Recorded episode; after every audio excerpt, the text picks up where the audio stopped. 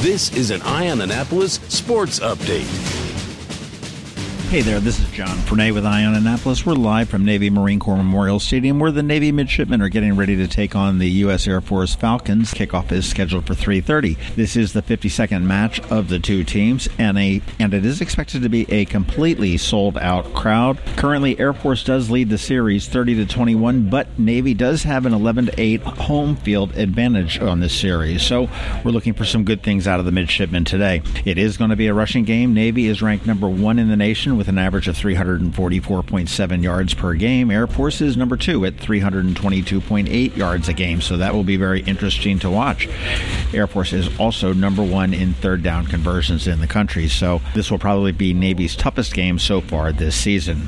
A little bit of timing for the game. The Brigade of the Midshipmen are going to come onto the field at about 3.07. There will be a flyover with two FA-18s at 3.18. The Navy Leapfrog Parachute Team will jump into the stadium at 3.24 with kickoff actually scheduled at 3.33.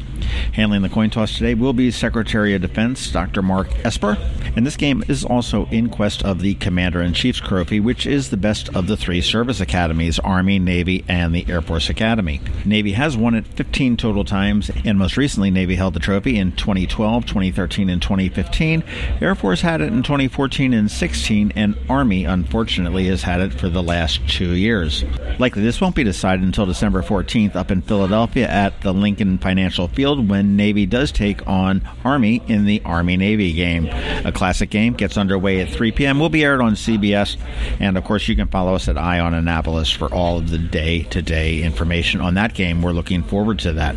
Specifically, looking at the game today, Air Force has three wins and they're all very impressive 48 to 7 over Colgate, 30 23 in overtime against Colorado, and 41 24 for San Jose State. Their only loss was a 30 19 loss to Boise State, and they're ranked number 11. All in all, I think you can look to see a solid ground game. These two teams are going to slug it out in their rushing. We're here high above the field as Navy is out on the field doing their warm ups.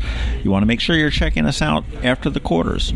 We'll be here with a report after the first quarter, halftime, third quarter, and at the end of the game. If you want to follow at Eye on Annapolis all over Twitter, we'll be on that. We also have a live blog at eyeonannapolis.net, and we will be updating our Facebook page, All Annapolis, pretty much at the end of the quarters with just a scoring update.